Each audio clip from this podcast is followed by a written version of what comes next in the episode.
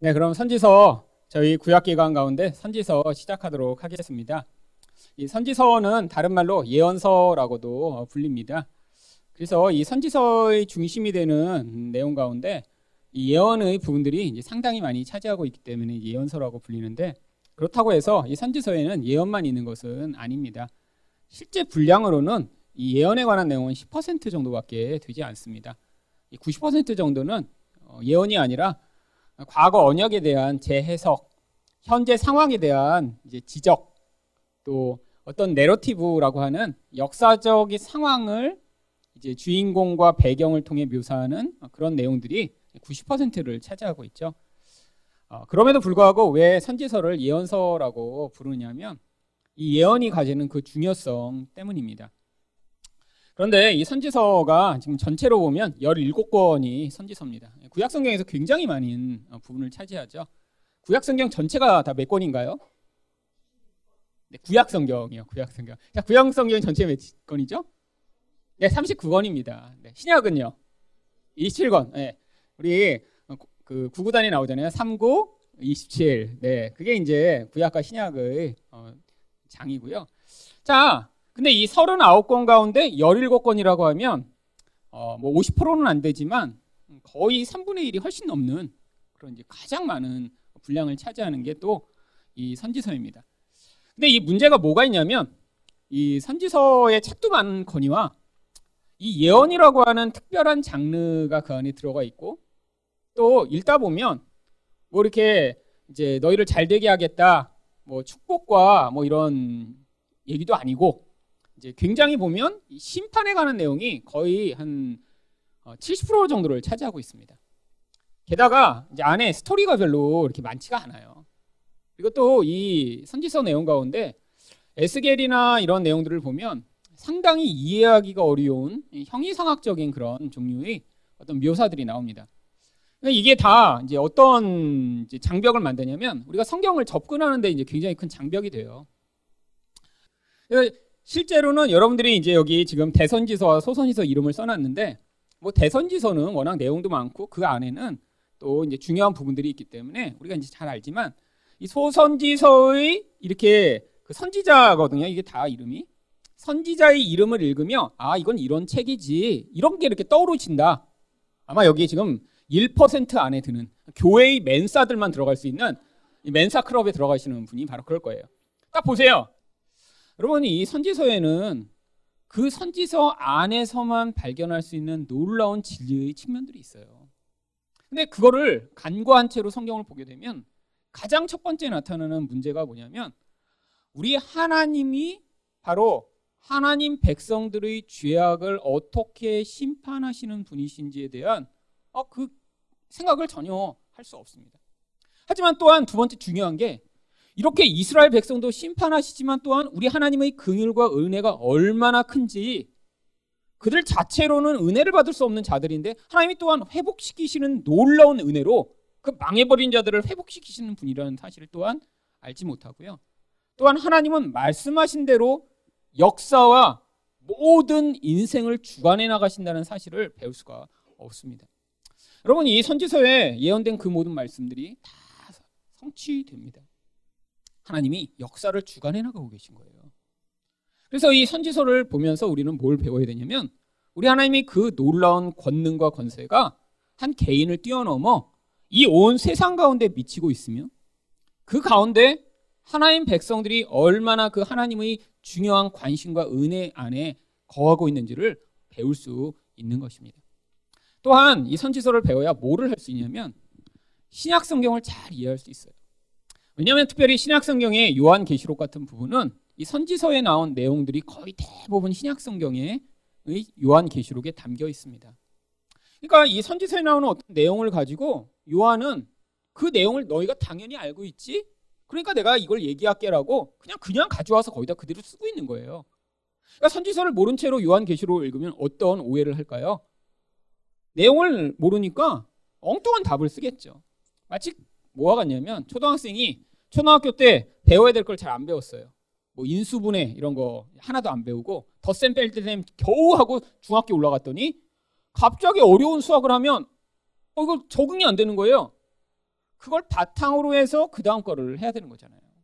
성경도 마찬가지입니다.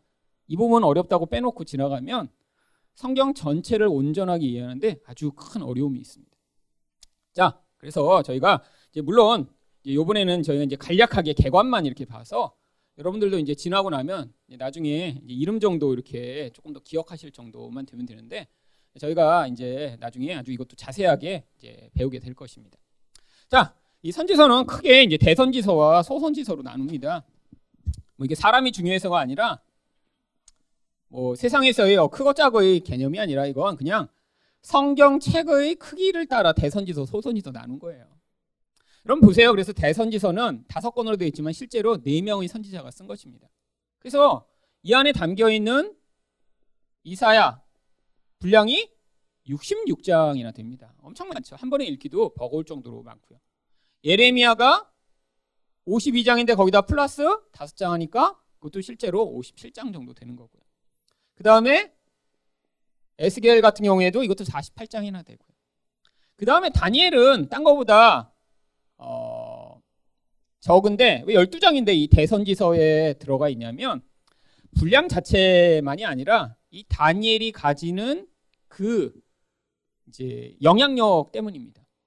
이 다니엘은 특별히 여기서 이 대선지서에 들어간 게 이 다니엘 안에 두 가지 큰 흐름이 들어 있어요. 첫 번째는 개인의 차원에서 어떠한 믿음으로 말미암아 경험되는 놀라운 은혜를 경험했는데 이것도 뭐와 관련이 있냐면 지금 이스라엘 백성들은 망해버렸습니다. 그래서 그걸로 끝날 것 같은 그런 상황이에요. 근데 개인적 차원에서 이 다니엘이 뭘 경험하냐면 하나님이 그렇게 망해버린 그런 한 개인의 인생 가운데도 얼마든지 개입하셔서 그를 보호하시고 회복하시고 하나님이 주권으로 인도하고 계신다라는 사실을 보여줌으로 말미암아 이스라엘 백성 전체에 대한 위로와 회복의 메시지를 이 한 개인을 통해 보여주시고자 한 거예요. 그래서 이 다니엘의 인생은 굉장히 중요합니다. 왜 이스라엘 백성들은 어떻게 생각했냐면 이게 이제 신학적으로 하나님이라는 존재에 대해서 이 나라가 망하면서 완전히 신앙이 무너진 사람들이 너무너무 많았어요. 그러니까 와 우리 하나님 참 능력이 많아. 성경이 계속 얘기하니까요. 근데 자기 나라가 망해버리고 나니까 어 내가 가짜를 믿었나? 아니 그 신은 있다고 치지만 지금 우리나라를 정복한 저 바벨론이 마루뚝이 훨씬 더 강한 거 아니야? 아, 나는 이 나라에서만 살고 있어서 우리 하나님이 강하다라고 잘못 배웠는데 와, 그 나라 가보니까 그 마르뚜르기라는 신이 훨씬 더 거대하고 영향력 있네? 야 신학 자체가 흔들리기 시작한 거예요. 근데 이 다니엘서를 통해 그렇지 않다. 하나님이 온 세상의 가장 강한 나라의 가장 강력한 느부갓네살이라고 하는 왕도 결국 하나님의 권세 아래 있으며 그 하나님의 보호하심과 지혜와 능력이 믿음을 가진 한 사람을 통해 어떻게 나라의 운명을 바꾸며 바벨론의 그 왕까지도 그가 어떠한 삶을 살아갈지까지 지시하는 그런 능력으로 나타남을 보여주면서 하나님이 무능한 것이 아니라 결국 죄악으로 말미암은 결과가 어떻게 나타났음을 보여주고자 이 다니엘서가 존재하는 것입니다. 다니엘서의 또 다른 역할은 뭐냐면 한 개인 차원에서 이스라엘 백성을 향한 그런 믿음을 주는 차원을 넘어서 다니엘서 7장부터 이제 12장까지는 어떤 내용이 담겨 있냐면 온 역사와 미래까지 하나님이 주관하시며 이끌어 가시며 하나님의 뜻대로 통치하셔서 나중에는 하나님 나라가 어떻게 완성될지를 이 이제 하반부에 어, 환상을 통해 담아놓고 있거든요. 이 부분이 그래 많이 어렵습니다. 이것도 이제 요한 계시록과 같은 그런 계시 문학적 성격을 가지고 있기 때문에 어렵지만 그 내용을 종합하면 그래요. 하나님이 온 세상을 통치하신다. 하나님이 미래에 나타날 그 무서운 나라들도 하나님의 권세 안에 다 있다. 그 엄청나고 강한 나라들을 하나님이 다 하나님의 권세로 통치하셔서 결국 뭘 이루실 거다? 메시아를 통해 하늘에서 인자와 같은 분이 오셔서 그의 나라가 영원하게 될 거다라는 사실을 여기 보여줌으로 말미암아 단순히 한 개인과 민족을 향한 위로가 아니라 온 세상의 왕이신 바로 하나님의 존재를 세상 가운데 드러내는 역할을 하기 때문에 이 무게와 영향력이 대선지서 안에 들어갈 만한 것입니다. 어쩌면 이게 이 전체를 포함하는 가장 중요한 주제가 이 안에 담겨 있는 거죠. 그래서 이 다니엘서는 대선지서에 들어갈 수 있습니다. 왜냐하면 그 다음에 나오는 보세요. 호세아만 하더라도 장수는 훨씬 많아요. 14장이잖아요. 근데 호세아는 내용 자체가 어디에 대한 내용이에요? 북이스라엘 고들을 향한 내용밖에 없어요. 그러니까 이 거대한 이 하나님 나라의 전 세계를 통틀어 미래까지도 하나님의 주관과 그 능력을 보여주는 그 규모에 비하면 굉장히 적죠. 그래서 이제 소선지서가 여기서부터 시작되는 것입니다. 소선지서에는 그래서 이제 12권이 들어갑니다. 근데 소선지서도 내용이 좀 많은 게 있어요. 호세아도 14장이고요. 그 다음에 어, 스가리아가 14장이고요. 또 한 장씩 있는 그런 책도 있죠. 그래서 이 책들은 이제 분량상 이제 소선지서 안에 들어갑니다. 자, 이 선지서는 전부 다 선지자 이름으로 책 이름을 했습니다. 이 선지자들의 이름은 뭐 다양한 의미들을 가지고 있죠. 어, 뭐 이사야 같은 경우는 하나님이 어, 이제 다스리신다, 통치하신다 그런 뜻을 갖고 있고요.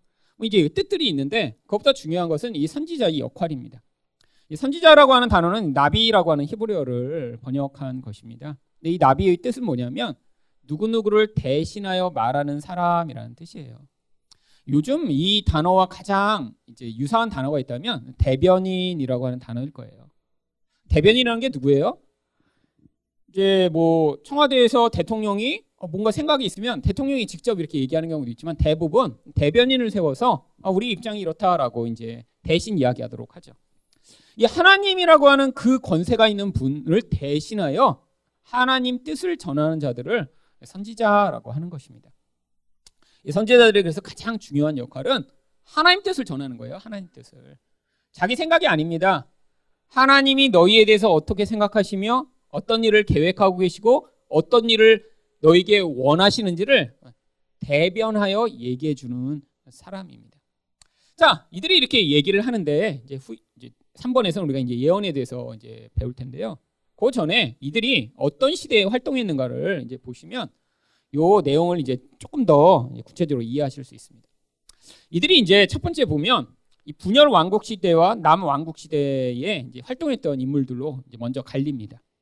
자, 분열 왕국 시대가 먼저 930년부터 이제 솔로몬 이후에 여로보암과 르호보암으로부터 이제 북이스라엘과 남유다로 갈라지기 시작하죠. 그래서 이제 이스라엘이 있으면 북쪽과 남쪽이 갈라지고 이제 남 유다에는 예루살렘이 이제 있고 북쪽에는 사마리아라고 하는 곳을 중심으로 이제 두 개의 국가가 형성됩니다. 이거는 이제 분열 왕국이라고 하죠. 기간이 930년부터 722년까지 BC 기간이라 약 한 200년 정도 이제 지속이 됐죠. 이제 그때 활동했던 이제 선지자들이 바로 여기 나 있는 오바다부터 어, 이사야까지 선지자입니다. 근데 이제 제가 가로를 치고 이제 그 활동했던 선지자가 예언한 대상에 대해서 거기 이제 써놓은 거예요. 이 오바디아가 이제 요 분열 왕국 때 활동을 했는데 오바디아가 주로 예언한 것은 에돔이라고 하는 나라를 이제 그 하나님이 어떻게 심판하실 것인가를 어, 예언을 한 거죠. 그다음에 요엘이란 선지자는 유다에 대해서 이제 예언을 했고요. 요나는 아수르에 대한 하나님의 심판과 회복을 어, 선포했고요. 아모스와 호세아는 똑같이 북이스라엘에 대해서 어, 예언을 합니다. 그다음에 미가는 유다에 대해서 했고요. 이사야는 유다에 대해서 하죠. 자, 이제 선지자들이 그래서 출신지가 대부분 자기가 예언한 그 나라 출신인 경우가 많아요. 뭐 요나 같은 경우에는 이제 북 이스라엘 출신이었고 그다음에 이제 아수르까지 보내신 거고요. 근데 이제 요때 722년에 무슨 일이 벌어지죠? 이제 아수르가 쳐내려와서 먼저 이제 북이스라엘을 멸망시킵니다.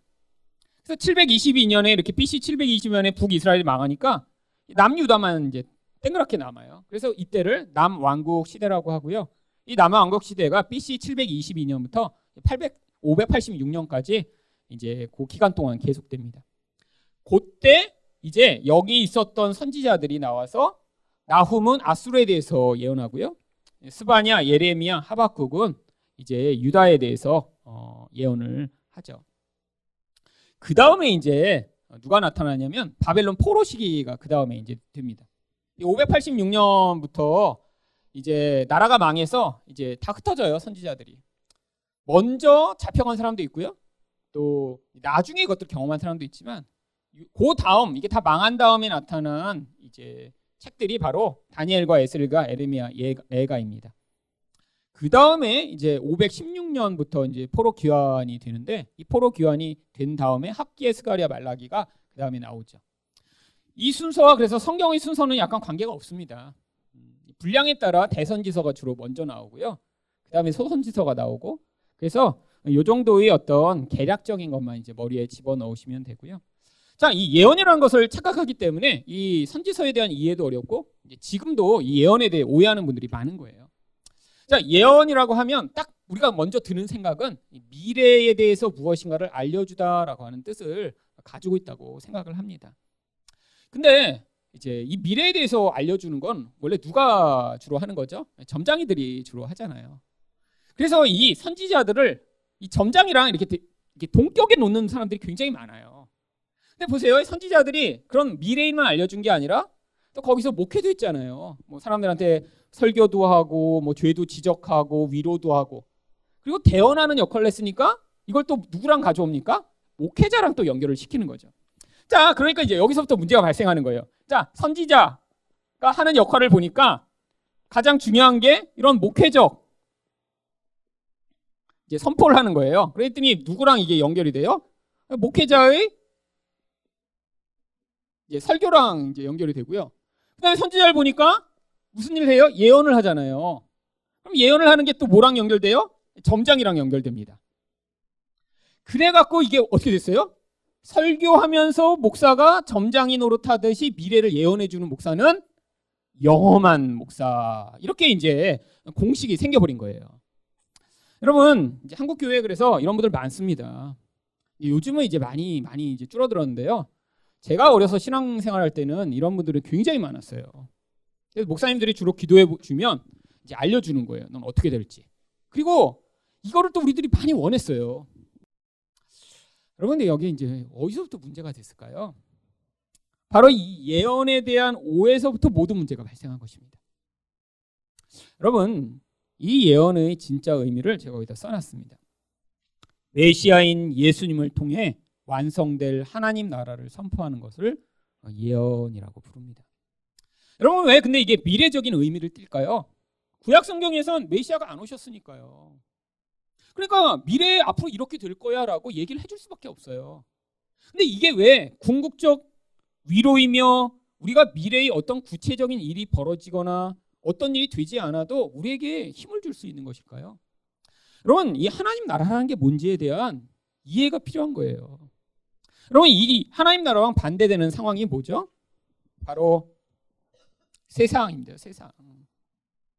근데 세상에는 누가 통치해요? 죄인들과 마귀적 영향력이 세상에 가득해요.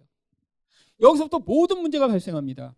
이스라엘 백성들이 왜 이 유다 가운데 그런 어려움과 고통과 문제 가운데 멸망당할 수밖에 없었죠? 죄 때문이에요. 죄 때문에.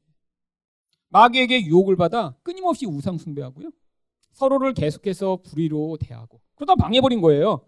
이게 세상의 모습이죠. 이게 우리 안에 계속 고통을 가져와요.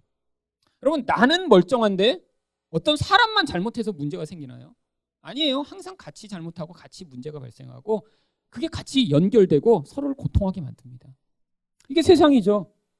근데 뭐 나는 완전히 진공 상태고 죄가 하나도 없고 뭐 세상만 악한 것도 아니고요. 나, 내 안에 있는 죄, 다른 사람 안에 있는 죄, 그리고 더 많은 죄를 가진 사람들이 서로 서로 얽히고 설켜서 끊임없이 서로 공격하고 미워하고 문제가 생기며 이 세상 속에서 서로 고통하고 불안전한 가운데 살아가는 이 모습. 근데 이게 끝날 거라고 약속을 주신 거예요. 어떻게요? 하나님 나라에서 예수님이 통치하시면요. 이게 궁극적 약속입니다. 여러분, 뭔가 잘 주어져서 놀랍게 되고 문제가 당장 해결되는 그런 상황이 아니라 결국 이 인생을 통해 하나님이 하나님이 눈에 보이지 않지만 우리 인생을 통치하시며 가장 좋은 것을 주고 계신 하나님이시라는 사실을 우리에게 가르쳐 주신다고 하는 거죠. 그럼 미래에 뭔가 잘 되고 풍요하고 뭐가 된다고 해서 우리 인생이 달라지는 게 아니라 결국 이 하나님 통치라는 본질이 뭐죠? 하나님이 나를 다스리시는 거예요. 그래서 나에게 말씀하시며 내 인생을 이끌어 가시는 그 음성을 들으면 우리가 한 걸음 한 걸음 나아가는 게 하나님 통치 본질이잖아요. 근데 우리 안에 통치가 꼭 필요한 이유가 뭐죠? 여러분 하나님 말씀 별로 듣고 싶지 않아요, 솔직히. 내가 원하는 게 너무 많잖아요. 아, 그래서 그게 싸움이 있는데 결론은 뭔가요? 늘 하나님 말씀이 옳았다라고 하는 결론이 우리 안에서 나타나는 겁니다. 여러분 이게 바로 통치를 받는 과정이죠. 여러분 그래서 우리 안에서도 그 통치가 지금은 이제 배워가는 과정이잖아요. 그래서 맨날 내 뜻도 내놨다가 좌절됐다가 내 원하는 것도 해봤다가 그게 어떤 결과가 나오는지도 경험했다가 그리고 하나님 은혜와 인도하심을 내 인생 가운데 베푸시는 걸 경험해 나가며 옳습니다 하나님 그런 고백을 하는 그 과정 이게 바로 예언을 듣는 과정입니다. 그러니까 지금은 어땠어요? 예수님이 오셔서 이제 그 일을 하고 계시니까 뭐가 예언이에요? 우리 인생에 이렇게 하나님 통치가 임하고 있다라는 사실을 우리가 듣는 게 그게 예언이에요.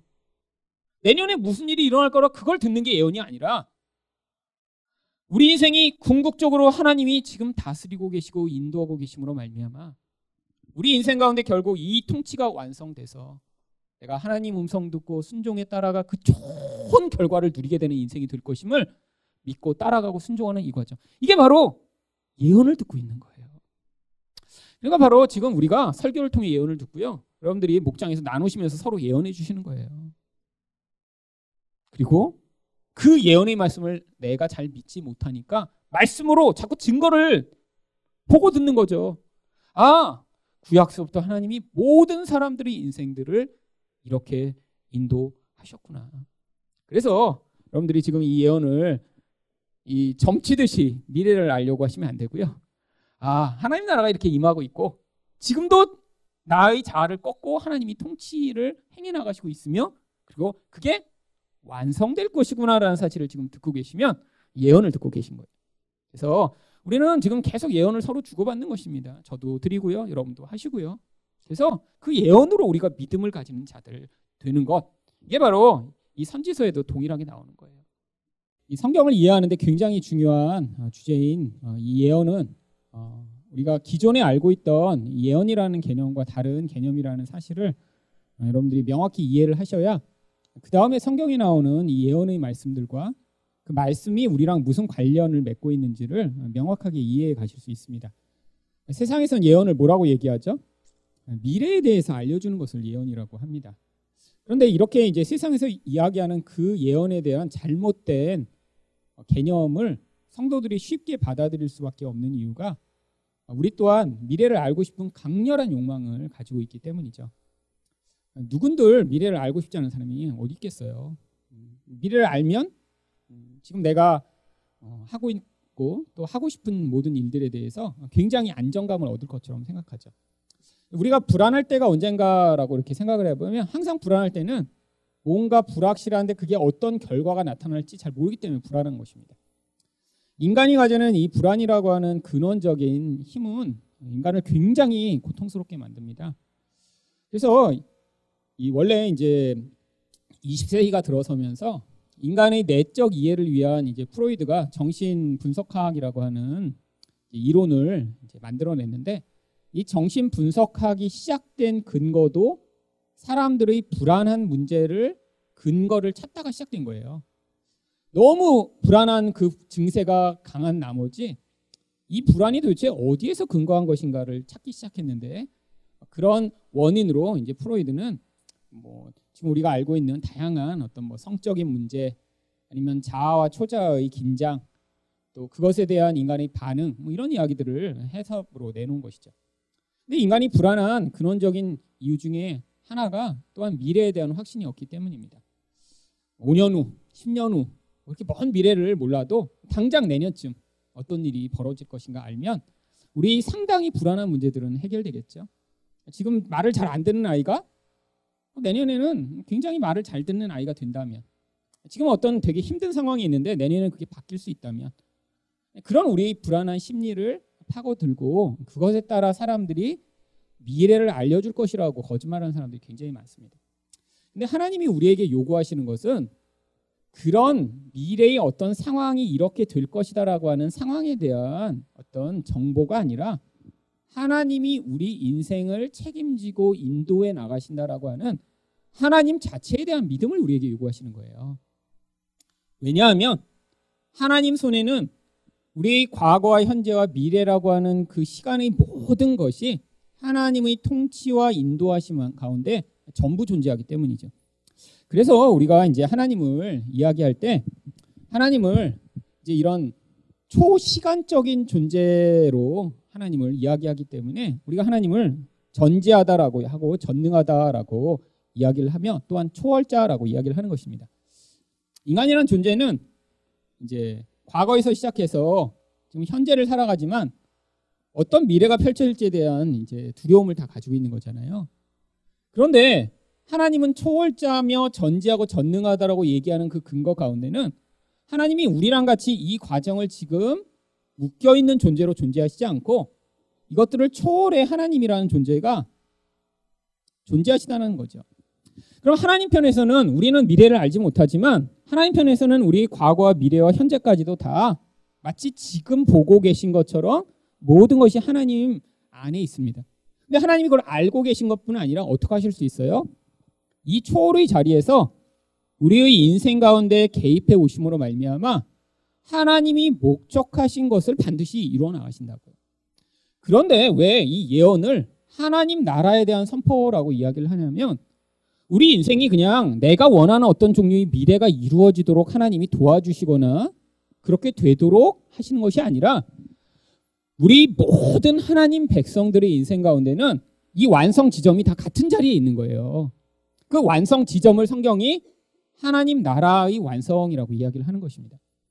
이 완성 지점이 같기 때문에 우리가 다양한 방식으로 살아가더라도 하나님이 어떻게 하세요? 이 자리에 같이 이르러 갈 수 있도록 만약에 이 사람이 이렇게 삐뚤어 가고 있으면 이 사람은 하나님이 이렇게 도와주실 거고요. 이 사람이 이렇게 잘못 가고 있으면 이 사람은 여기서 도와주실 거고요.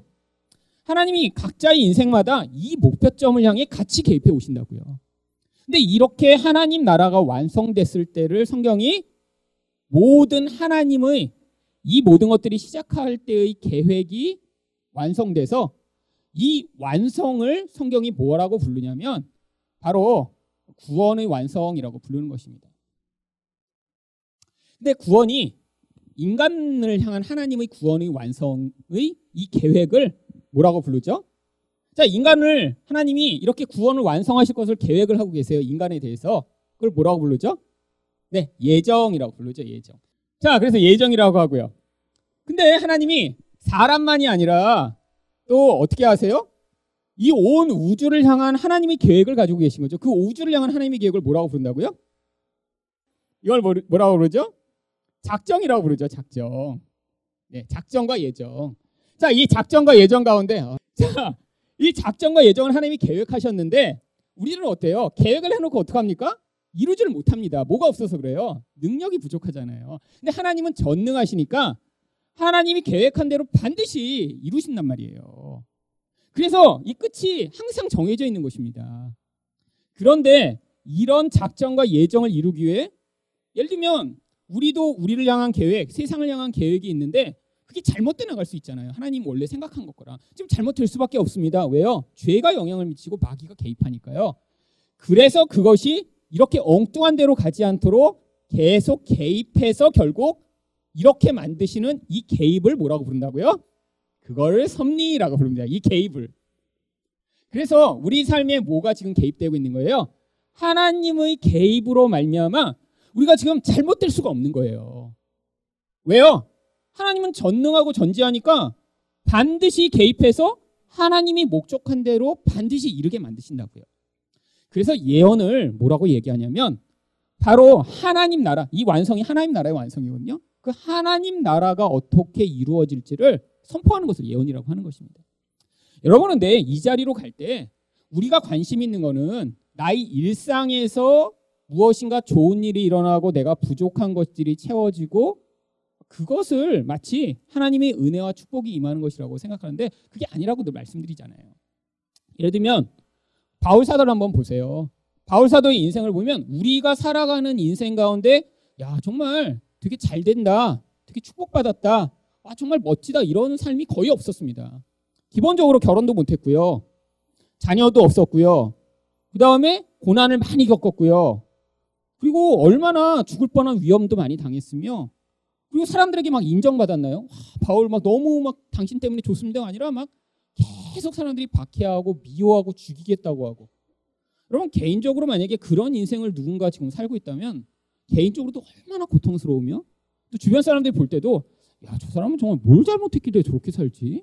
이렇게 생각할 만한 인생이었는데 근데 그런 인생조차도 하나님이 하나님 나라가 그의 인생에서 이루어져 결국 우리가 생각하는 그런 겉모습에 나타나는 어떤 좋은 결과가 아닌데 하지만 영적으로는 이 바울 사도가 없었으면 바로 예수님을 통해서 드러난 그 복음이 선명하게 정리될 수가 없었습니다.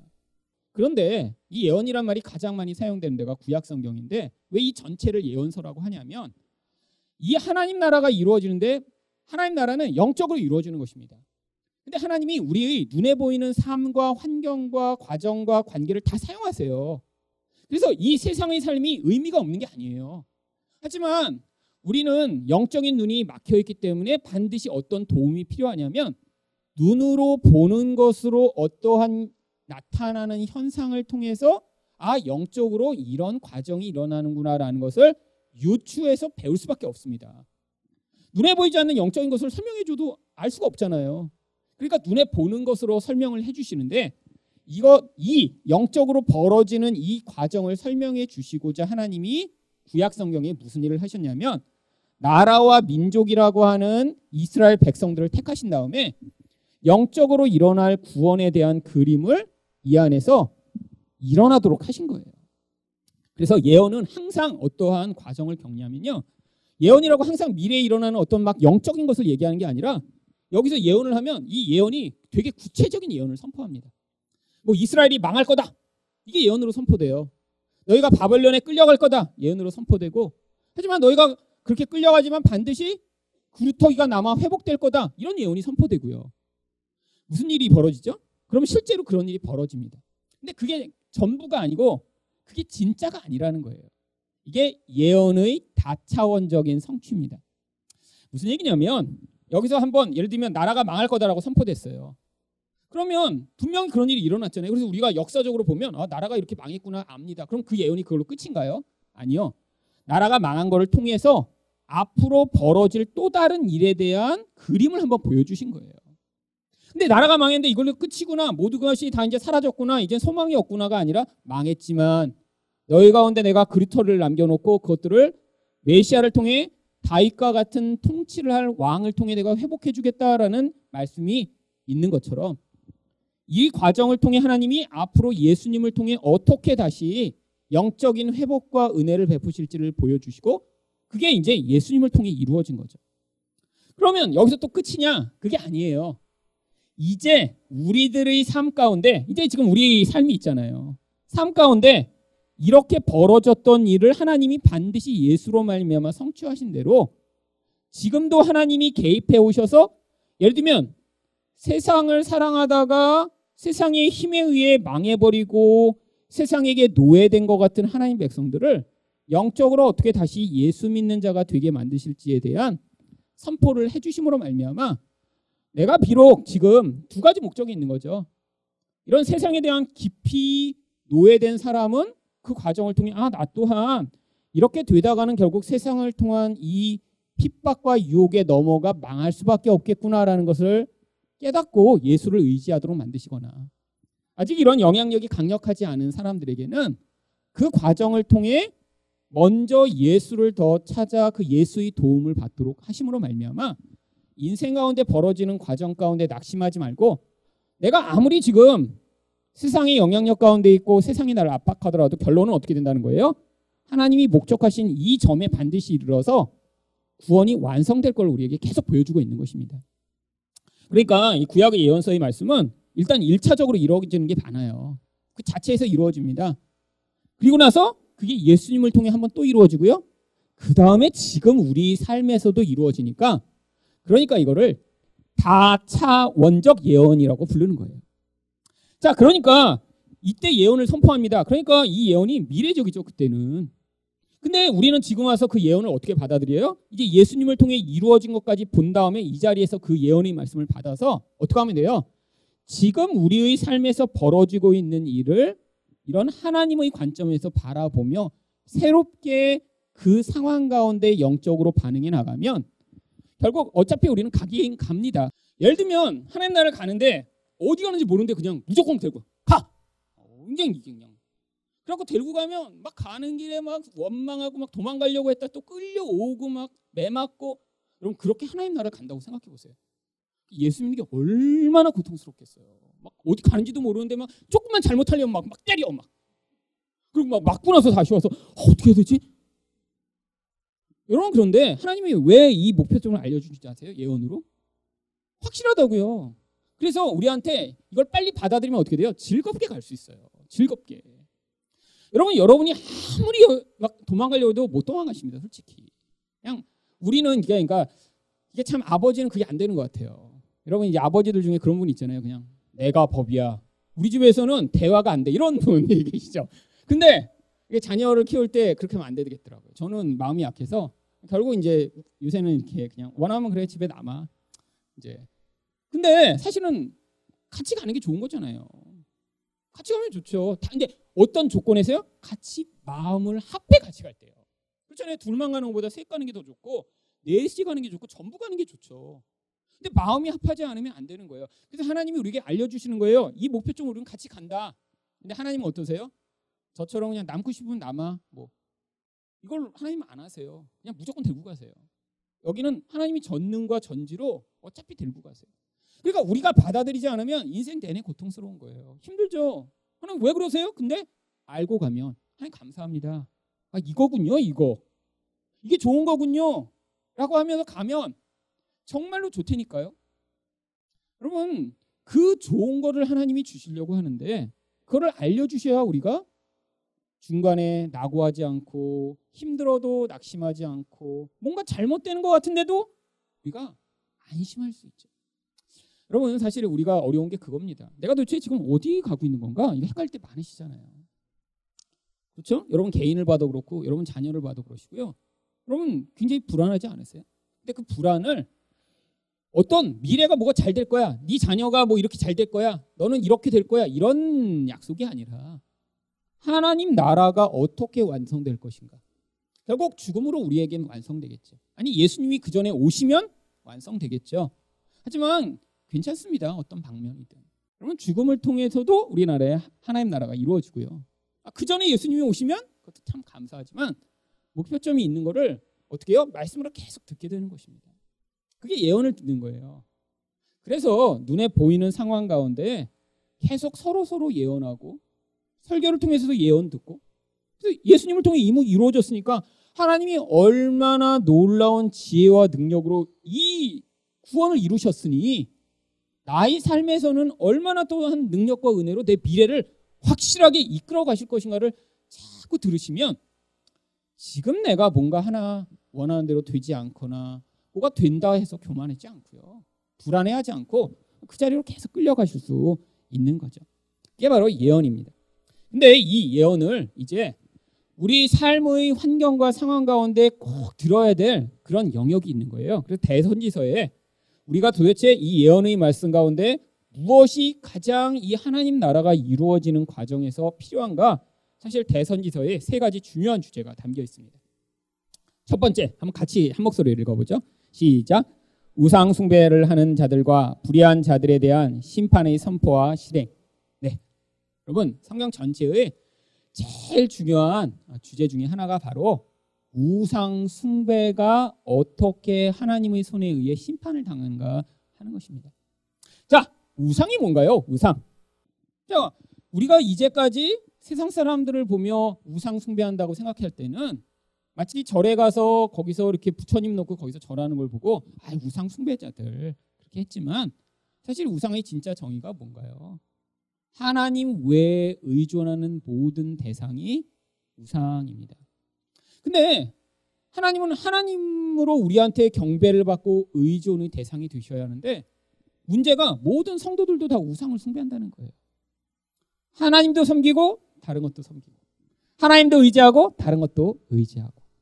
여기서부터 모든 문제가 발생합니다. 근데 하나님은 이 우상 숭배를 그냥 두실 수가 없어요. 왜죠?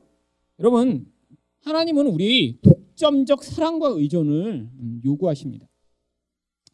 그러면 이게 바로 이제 부부 관계와 같은 거죠. 부부 관계는 이제 두 사람이 이제 동일한 관계 선상에 서 있으니까 두 사람이 이제 동일하게 이렇게 서로 의지하고 사랑을 해야 됩니다.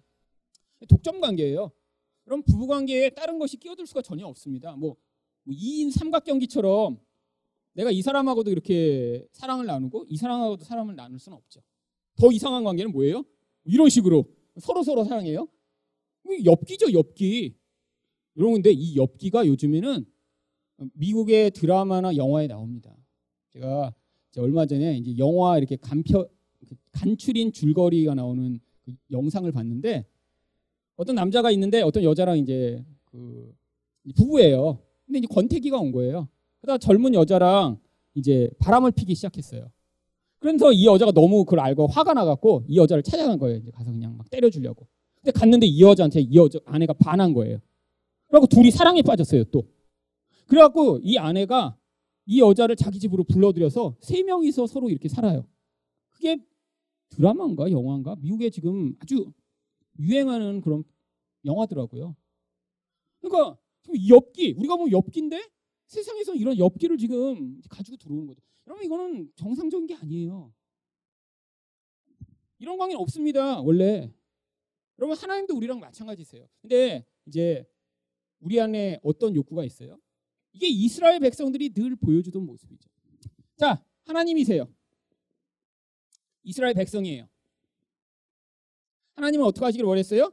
자기만 사랑해서 하나님을 의존하고 하나님만 신뢰하고 하나님 뜻에 복종하면 하나님이 복을 주시는 이런 관계를 맺기를 원하셨습니다. 하나님이 모든 걸 다 책임지시고 인도하시고 축복 주신대요. 약속까지 하셨어요. 이거를 언약이라는 것으로 맺어졌죠. 근데 이스라엘 백성들이 역사 내내 뭘 했냐면 하나님 눈에 안 보입니다. 그러니까 어떻게 해요? 눈에 보이는 어떤 대상을 추구하기 시작한 거예요. 이름은 계속 다양하게 붙죠. 바알이라고도 붙고 몰렉이라고도 붙고 아세라라고도 붙고 1월 성신이라고도 붙고 이름은 붙지만 이 모든 것은 무엇을 한 거예요? 인간의 내면적인 깊은 욕망과 두려움을 외면한 대상인 것입니다. 내가 원하는 욕망이 있어요. 그 욕망을 이루어줄 신. 내가 원하는 어떤 두려움을 피하게 해줄 어떤 힘. 그 힘으로 만들어낸 대상. 하나님과 관계를 맺는다 했는데 이스라엘 백성들이 계속 여기랑 관계를 맺죠. 여기서부터 문제가 발생한 거예요. 그러니까 하나님은 어떻게 하시는 거예요? 이 대상을 심판하시는 게 아니라 이건 그냥 놔두세요. 왜? 진짜 문제가 되는 거는 이렇게 있는 존재가 아니에요. 이건 대상은 계속 바뀌거든요. 그리고 이거를 심판하시면 안 되는 이유가 이 대상이 몰렉이나 뭐 이런 걸 세상에서 싹 없애버리시면 어떤 문제가 발생할까요? 이 존재 안에 존재하던 내적인 욕망과 두려움이 이 안에 존재하는데 겉에만 없어진 거잖아요. 그리고 이렇게 존재하는 이런 대상의 그런 것이 뭐 몰렉이나 아세라나 바알처럼 구체적인 어떤 우상의 형상을 가진 걸 수도 있지만 어쩌면 이게 주변에 있는 괜찮은 사람, 괜찮은 모습을 가진 어떤 것일 수도 있죠. 내가 사랑한다고 생각하고 내가 의존한다고 생각하는 그 대상이 어떤 때는 우리 가족일 수도 있고 그게 하나님 자를 대체하면 그게 무엇이든지 이 자리에 올 수 있잖아요. 하나님이 요구하시는 것은 이 마음을 제거하시는 것입니다. 잘못된 마음을요. 그래서 하나님은 어떻게 하세요? 이스라엘 백성 안에 있는 이 죄악, 이 죄악을 제거하시고자 심판을 행하시는 것입니다. 그래서 바로 여기 나 있는 우상 숭배하는 자들에 대한 심판의 이야기가 이 선지서에 계속 나오는 거예요. 여러분, 바로 이게 우리의 모습입니다. 우리도 하나님을 로 부름을 받았는데 그러니까 하나님만 의지하고 사랑하라고 했는데 우리 안에서는 계속해서 다른 대상이 눈에 띄어요. 그러니까 여기서 지금 관계가 자꾸 문제가 생기는 거죠. 뭔가의 사람이 돈이 힘이 뭔가의 나에게 내가 원하는 쾌락이 그래갖고 다양하게 이런 대상들을 주렁주렁 악세사리처럼 매달고 다닙니다. 여러분 이것들 이렇게 조금만 관계를 맺다 보면요 사람들 안에 드러난 이 모습들이 다 있습니다. 이거 다 알게 되잖아요. 그렇잖아요. 그럼 내면인 것은 모릅니다. 하지만 제가 늘 얘기하는 게 뭐예요? 이렇게 겉으로 드러난 거 그거 하지 말라고 얘기하는 거 아니에요. 근데 이걸 통해 자기가 어떠한 내적 관계를 하나님과 맺고 있는지의 중심을 보는 도구로 사용하라고 하는 거죠. 그렇잖아요. 어떤 사람은 이런 외적인 것으로 드러나는 게 자기 외모에 대한 집착이 너무 커요. 세상이죠. 어떤 사람은 자기 돈으로 안정감을 취하려고 너무 돈에 대한 집착이 커요. 돈으로 쾌락을 취하려고 끊임없이 물건 사는 사람도 있고요. 사람들한테 끊임없이 나를 잘 보이고자 자기를 드러내고자 하는 그런 인기에 대한 열망이 크고요. 사람마다 종류도 다 틀립니다. 그런데 이런 것들을 통해서 내 중심이 무엇인가를 살펴보라는 거예요. 여러분 그래서 내 중심 안에 어떠한 것이 나를 지배하고 있는지를 보면 그게 어떤 방식으로 하나님 말고 다른 대상을 나의 의존과 사랑의 대상으로 삼고 있는지가 드러나고 결국 이것을 끊임없이 하나님 앞에서 제거해달라고 기도하며 은혜를 구할 때 하나님은 어떻게 해주세요? 하나님이 이것들을 은혜로 제거하시는 과정을 심판이라고 이야기를 하는 것입니다. 물론 이거를 깨닫지 못하고 기도하지 않는다고 하나님이 그럼 그냥 두실까요? 아니에요. 어차피 제거하세요. 어차피 인생을 통해. 근데 제가 말씀드렸잖아요. 나는 너무 이걸 사랑하고 내가 버리고 싶지 않은데 하나님이 일방적으로 찾아오셔서 제거하시면 그럼 우리에겐 그게 고통이죠. 그럼 하나님 관계가 깨집니다. 억지로 그렇게 되니까요. 그러니까 중요한 게 뭐예요? 복음을 들어 나의 이런 문제의 근원을 하나님 앞에 자발적으로 내어놓으며 하나님이 인생 가운데 개입해 오셔서 물론 과정은 힘들지만 내려놓는 과정을 지나가면 하나님이 개입해 주시는 그 과정을 은혜로 받아들일 수 있는 것입니다. 그래서 자꾸 예언의 말씀을 들어야 되는 거죠. 자, 두 번째로 대선지서의 주제가 무엇이죠? 2번 한번 읽어보겠습니다. 시작. 하나님 백성들의 회복에 대한 약속. 여러분 이 선지서의 굉장히 중요한 또 주제가 하나님 백성이 회복될 거예요. 여러분 이렇게 다 망해버리고 끝날 것 같은데 하나님이 계속해서 말씀하세요. 내가 너희를 다시 창조해 주겠다. 나는 창조의 하나님이다. 나를 믿어라. 내가 너를 다시 돌아오게 만들겠다. 너를 다시 회복하게 만들겠다. 너를 아름다운 성이 되게 만들겠다. 하나님이 계속 약속해 주세요. 아니 이렇게 심판을 당했는데 아니 왜 그러신 거죠? 여러분 이게 심판이라는 게 누군가를 망하게 해서 멸망시키고 저주받게 한다는 개념이 아니라 바로 죄악된 부분과 하나님과 관계없는 부분들을 잘라내는 과정이기 때문입니다. 그래서 어떻게 하시겠다는 거예요? 새롭게 그 안에서 하나님이 창조하심으로 말미암아 심판의 과정을 통해 결국 아름답고 선하고 하나님이 기뻐하실 부분만 남게 해주시겠다라고 하는 소망의 약속이 그 안에 같이 담겨 있는 것이죠. 성도의 인생 가운데 찾아오는 그래서 심판이 그래서 늘 유익된 것입니다. 하나님의 은혜 안에 있으면. 자, 그런데 이제 이 대선지서의 그 다음 중요한 주제가 세 번째로 한번 같이 읽어보죠. 시작. 온 세상의 주관자이신 하나님이 하나님의 나라를 견고하게 하시고 메시아를 왕으로 세우실 것에 대한 예언. 네, 결국은 이 과정이 무엇으로 이루어진다고요?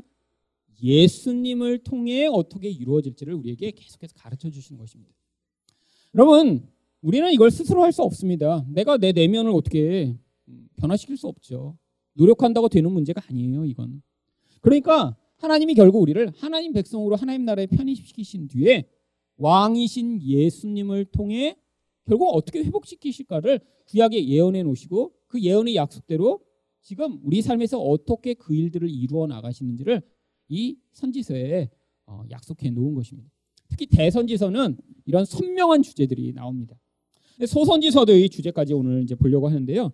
소선지서는 근데 이게 이제 책도 여러 개고요. 소선지서만 12권이잖아요. 그리고 그 책마다 이제 짧게 짧게 어떤 특정한 주제들을 기록하고 있기 때문에 조금 더 주제가 많습니다. 그 중에서는 이걸 좀, 좀 추린 거예요. 이거보다 더 많은 주제가 있는데 그 중에 가장 핵심적인 것만 여러분들 이제 추려서 말씀드리는데 우리 소선지서의 주제 첫 번째 한번 같이 읽어보죠. 시작. 믿음의 삶은 하나님의 요구인 공의, 인의, 의를 실천하는 삶으로 드러나야 한다. 여러분 이스라엘 백성들이 심판당한 두 가지 선명한 이유가 성경에 선지서에는 나옵니다.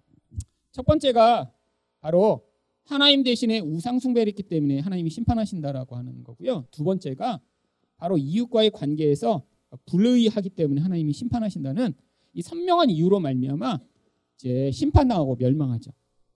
그래서 하나님이 그때 요구하신 게 뭐냐면 이렇게 심판당하는 자들에게 하나님이 반드시 뭘 요구하세요? 우상 숭배하는 자들은 하나님만을 섬길 걸 요구하시겠죠. 불의한 자들에게는 뭘 요구하실까요? 그러니까 바로 의를 행할 것을 계속 요구하시는 거예요. 근데 보세요.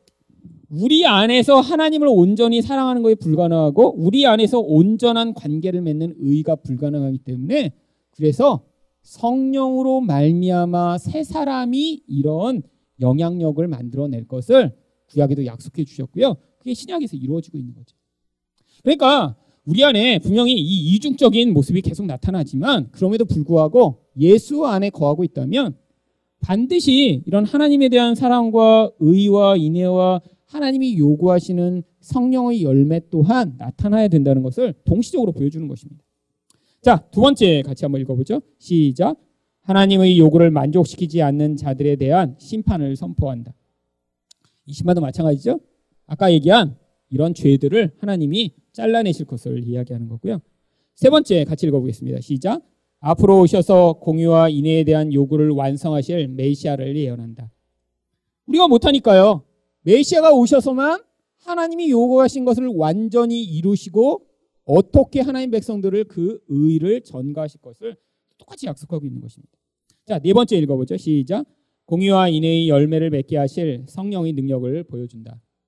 여러분, 하나님이 요구하시는 이 공유와 인애라고 하는 열매는 인간이 노력하고 뭐 종교적으로 열심을 부리고 아니면 정말 굉장히 계획적이고 치밀한 사람면 맺는 거고 게으르고 힘든 사람이면 못 맺는 그런 종류는 아닙니다. 그러니까 어떻게 하세요? 하나님이 결국 성령의 능력으로만 이 일이 가능함을 구약에서부터 계속 말씀해 주신 거예요. 자, 마지막이 그리고 같이 한번 읽어보겠습니다. 시작. 새 창조의 질서가 임하게 될 것을 예언은. 구약에 나오는 그 모든 하나님의 백성의 타락과 그손 알면 심판은 결국 이 죄가 만들어내는 강력한 영향력을 보여줍니다. 인간은 그 패러다임에서 벗어날 수가 없어요. 기본적으로. 그런데 하나님이 이제 새로운 질서가 임할 시대를 약속해 주신 거죠. 그게 바로 성령으로 임한 이 교회 시대입니다. 그래서 어떤 일이 벌어지는 거예요? 이 교회 시대 가운데는 구약의 성도들이 스스로의 힘으로 만들어내지 못했던 그런 기적과 같은 성령의 역사들이 나타나는 거죠. 물론 기적과 같은 성령의 역사라고 해서 뭐 갑자기 막 그냥 손에서 장풍이 나가고 이런 것이 아니라 오늘 성교사님을 통해 듣게 된 그런 이야기예요. 아, 내가 열심히 전하려고 했는데 안 되고 난 두려웠는데 아, 내가 하지 못했는데 갑자기 하나님이 전독해 하시고 사람들의 마음을 감하게 하시고 은혜를 베푸셔서 만들어내는 그런 열매들이요. 이런 게 바로 이전의 질서로는 불가능했던 새로운 일들이 나타나는 것입니다. 그게 바로 결국 그래서 대선지서와 소선지서의 주제가 책이 많은 것 같은데 내용은 똑같아요. 결국 죄 지은 자는 심판을 당하는데 하지만 너희는 안 되니까 내가 예수를 보내 결국 너희 문제를 해결하고 성령으로 이런 새로운 질서가 임할 세상에서 살아가는 것들을 앞으로 맛보게 한 뒤에 이것이 완성될 하나님 나라까지 선사하겠다라는 것이 이 구약의 예언입니다. 그러니까 이 예언서의 내용이 어려운 게 아니라 지금 매번 여러분이 듣고 계신 설교의 내용이고 신약의 내용이고 결국 성경 전체의 내용인 거죠. 근데 이제 그 내용이 구체적으로 책마다 어떤 강조점에서 어떤 식으로 기록되어 있는지가 달라지는 것입니다. 대선지서라고 하면 어, 이사야, 예레미야, 예레미야 예가 어, 에스겔, 다니엘처럼 이렇게 다섯 권의 책을 어, 이야기합니다. 소선지서는 몇 권이죠? 네. 네 소선지서는 12권이고 어, 대선지서는 5권입니다. 저자는 대선지서가 예레미야 예가가 포함되어 있기 때문에 실제 저자는 어, 4명이죠. 어, 물론 이제 이 대선지서와 소선지서를 가르는 기준이 어, 가장 대표적으로는 그 분량에 있습니다. 근데 이 다니엘서 같은 경우에는 12장인데 어, 소선지서에는 어, 이것보다 더 긴 책도 있거든요. 단순히 그 책의 길이만이 아니라 그 책을 기술한 저자와 내용의 중요성도 대선지서와 소선지서를 가르는 굉장히 중요한 기준입니다. 이 대선지서는 우리가 이제 내용이 워낙 그 많기 때문에 어 실제적으로 그 내용을 이렇게 자세히 보게 되는 경우들이 아주 드문 책입니다. 여러분 이사야라고 하면 이사야를 뭐 물론 이제 많이들 좋아하는 내용이 많이 있으신데 이사야의 그 전체를 사실 이렇게 자세하게 어, 설명하거나 또 강의하는 경우는 아주 드물고요. 이 중에서 가장 이제 또 난해한 책 중에 하나가 또 예레미야입니다. 이 예레미야의 그 히브리어 원문과 헬라어 그 번역본을 비교해 보면 성경 전체에서 가장 많이 차이가 있습니다. 왜 그러냐 그러면 이 예레미야가 이 예레미야와 예레미야 예가를 썼던 이제 시대적 상황이 이제 그것을 반영하죠. 어떤 상황이었나요? 나라가 망한 상황이었습니다. 그러니까 이 예레미야서를 쓴 것이 원본 그대로 똑같이 하나도 소실되지 않고 남아있지 않고 어느 부분에서 분명히 손실이 있었으리라고 추정할 만큼 이제 예전에 이 책을 가지고 번역한 것과 원본이 차이가 있고 그게 이제 뒤죽박죽 섞인 경우들도 많이 있습니다. 그래서 이제 어떤 내용이 나오다 갑자기 그 주제와 관계없는 내용이 따라 나오기도 하고 이런 부분들이 순서대로 이제 처음엔 다 차곡차곡 잘 기록되어 있는데 전쟁을 통해 그 부분들이 섞이면서 순서나 어떤 부분에서의 약간 변화가 있었으리라고 생각을 하죠. 이 예레미야 예가는 물론 짧은 책인데 어, 이 예레미야와 같이 묶어서 대선지서에 들어갑니다. 예레미야 예가의 가장 특징적인 부분은 내용이 아니라 기록한 형식입니다. 어, 이 히브리어는 22자의 알파벳으로 되어 있어요. 이 22개의 알파벳이 이제 뭐 영어처럼 알파벳이 뭐 영어가 A, B, C, D 이렇게 이제 순서가 나오듯이요. 이제 히브리어에도 알렙, 베트, 기물 뭐 이런 식의 이제 그 히브리어 단어가 이제 그거에 어 뭐 이거 같은 건 아니에요. 이거 자체대로 이제 발음이니까. 근데 이제 뭐 베트 같은 경우에는 B라는 발음이 납니다. 정말 어 이제 같다고 이제 유추할 수 있죠. 그런데 이제 당시의 히브리인들은 이제 글을 기록할 때 아주 특별한 방법을 사용했습니다. 그게 뭐냐면 이 알파벳으로 시작하는 것으로 그 문장의 시작을 하는 거예요. 그래갖고 예를 들면 쉽게 한글로 하죠. 한글은 기억, 니은, 디귿 이렇게 시작하잖아요. 그럼 글을 쓸 때 1절은 기억으로 시작하게 쓰는 것입니다. 가라사대 뭐, 뭐 어쩌고 저쩌고. 그다음에 2절은 니은으로 시작하게 하죠. 뭐 나라가 어쩌고. 3절은 디귿으로 시작하기 시작합니다. 뭐 다음 사람이 그러면 기억, 니은, 디귿 이렇게 갖고 요 알파벳 그 자음과 모음의 수대로 그 절이 쭉 기록됩니다. 어떤 때서만 이런 형식이 가능하냐면 시를 쓸 때만 가능하겠죠. 그래서 시편에도 가장 긴 시편이라고 일컬어지는 시편 119편도 이런 식으로 되어 있는데 시편 119편은 더 특이합니다. 이 하나의 알파벳당 8개씩의 시를 똑같이 A 아, 그러니까 알렙이면 알렙 알렙 알렙 알렙 알렙 해서 8개씩을 묶어서 어, 하나의 시를 구성한 거고요. 그걸 곱하기 22 하니까 이제 굉장히 어, 100절이 넘는 그런 시가 나오는 거죠. 자, 그런데 이 이제 예레미야 애가도 이런 식으로 써졌습니다.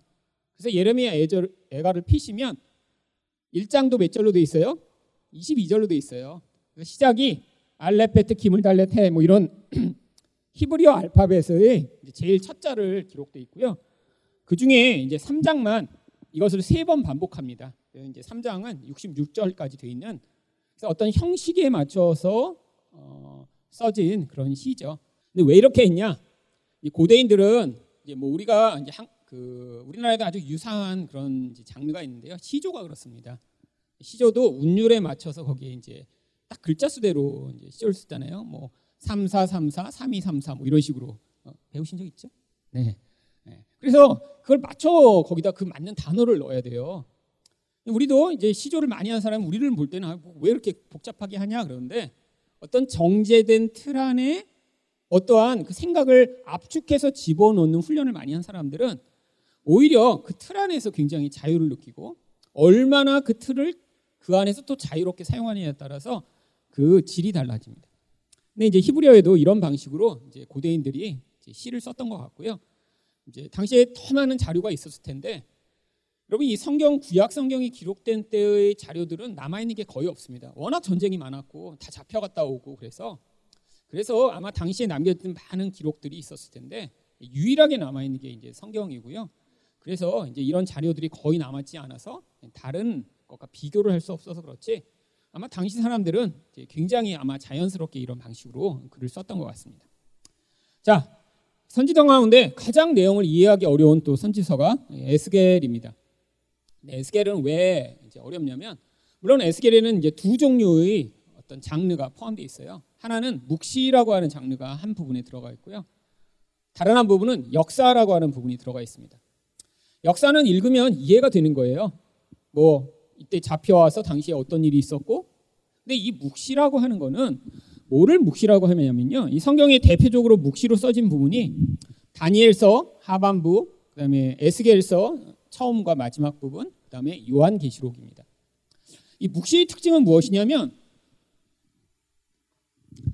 어떤 영적인 세계가 있습니다.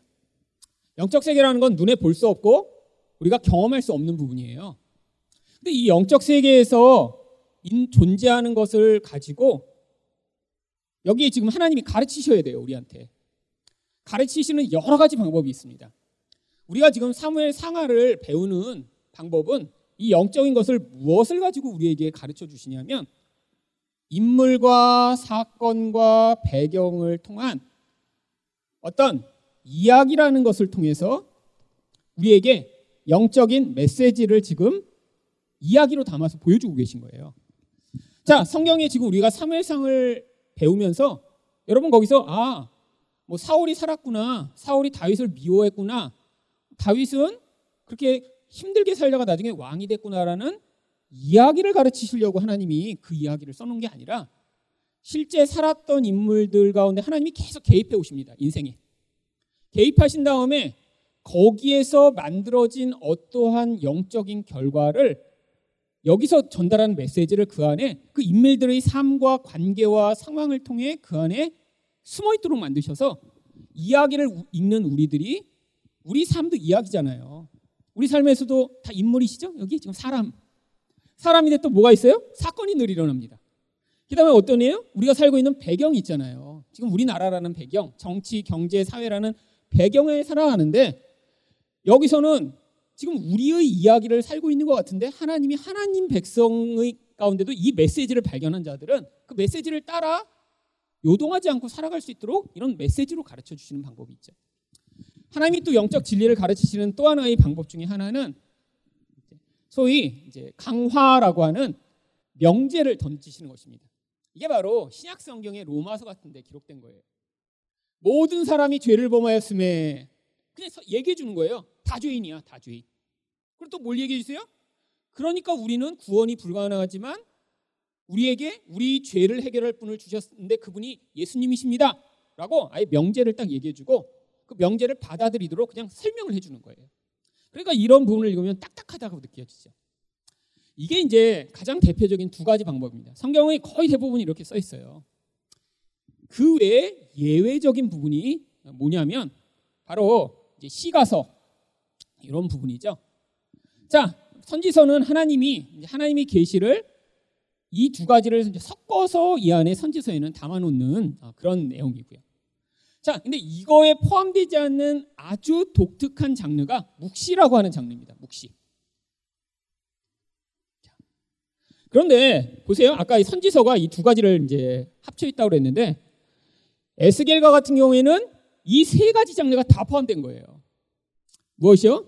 거기에 이야기도 나옵니다. 여러분 에스겔 읽으시면 에스겔이 뭐 가서 어떤 사건을 거쳤고 무슨 일을 했고 이야기가 나와요. 사, 사람들도 나오고. 거기에 하나님의 메시지도 담겨 있습니다. 너네 이렇게 해라. 너네 죄인졌 죄졌다. 메시지도 나오죠. 마지막으로 또 묵시도 그 안에 포함되어 있어요.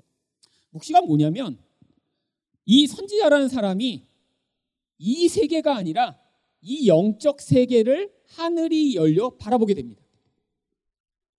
바라보는데 물론 하늘을 바라봤다고 해서 보이지 않는 세계가 뭐 여기처럼 무엇이 존재하는 건 아니에요. 근데 하나님이 이 선지자와 우리들이 이해할 수 있는 어떠한 안경을 여기다 씌워 주시는 겁니다. 그래서 그 안경을 통해 이 세계에서 벌어지는 어떤 일들을 우리가 경험한 다음에 뭘 하게 하시냐면 우리도 여기에서 존재하고 있는 어떤 종류의 상징적 존재물들을 통해 그 그림 안에 하나님의 영적 진리를 담아서 보여주시는 거예요. 예를 들면 그런 것입니다. 요한계시록이나 이런 데 자주 나오는 어, 그런 상징물 중에 하나가 용이라고 하는 것이죠. 자, 용은 아무도 본 사람도 없고 다 상상 속에만 존재합니다. 존재는 안 하는데 상상에서는 봤어요. 우리 이야기도 들었고요. 근데 이 용이라는 것이 어떠한 그 안에 상징이 존재하나요? 자, 용은 세상에서 볼 때는 굉장히 강력한 세상의 힘을 가진 존재입니다. 자, 용이 어떻게 만들어지죠? 뱀이 한 마리 있었는데 이 중에 아주 탁월한 뱀이에요. 이 뱀이 천년 동안 도수를 연마하고 또 금식하며 신통력을 연마했더니 이제 용이 되었더라. 이런 이야기들. 그래서 이 용은 굉장히 신비하고 능력이 많고 아주 특별한 존재입니다. 이 용이 특별히 뭘 가지고 있죠? 입에 뭘 물고 있어요, 용이요? 예, 여의주. 근데 그 여의주가 뭐 하는 거예요? 소원을 들어줄 수 있는 놀라운 능력을 가진 것입니다. 여러분, 여의주라고 하는 이 한자의 뜻이 뭐죠? 내 뜻과 너희 뜻이 같다. 이런 뜻이 여의주예요. 여러분, 이게 신비한 능력 아니에요? 내가 원하는 걸 저 사람도 같이 원하게 만들어. 이런 거잖아요. 그러면 이게 세상에서 가지는 놀라운 신적 능력이죠.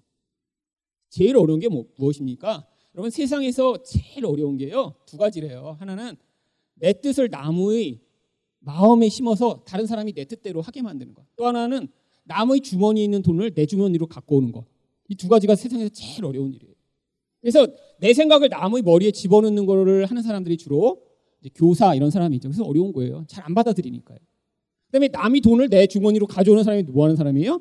장사하는 사람들. 이것도 어려운 건데 이 두 가지를 동시에 하는 분이 있답니다.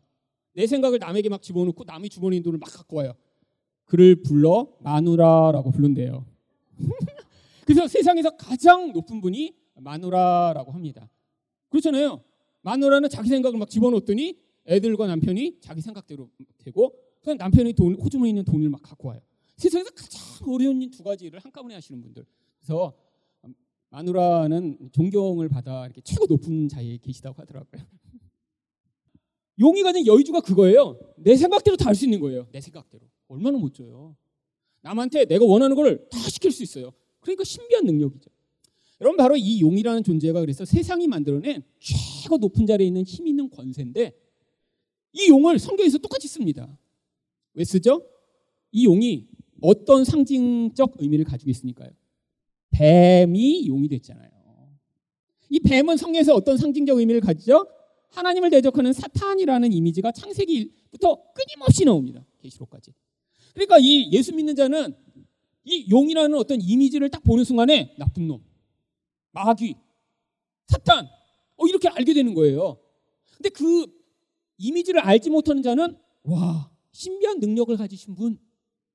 이렇게 되는 거죠. 그러니까 의미를 아는 자들만 계시로 그 이미지가 가진 것을 받아들여 메시지를 파악하는 거예요. 자, 요한계시록에 용이 나와서 자꾸 어때요? 사람들을 죽이고 자기에게 경배하게 만듭니다. 근데 하나님 백성은 어때요? 그걸 거부하고 하나님을 섬기죠. 이게 메시지인 거예요. 그 안에 그림으로 담아놓은. 그래서 이 묵시문학이 이해가 어려운 것입니다. 마치 암호 같아요. 암호를 해독하기 위해서는 반드시 뭐가 필요하죠? 암호 해독 책이 있어야 되잖아요. 성도들한테 성경으로 구약에서부터 그 암호 해독에 필요한 모든 내용들을 써주셨는데 그런 거예요. 요한계시록을 읽으면 갑자기 666이 나옵니다. 암호 해독 책이 없으면 이 666을 보고 뭐라 그래요?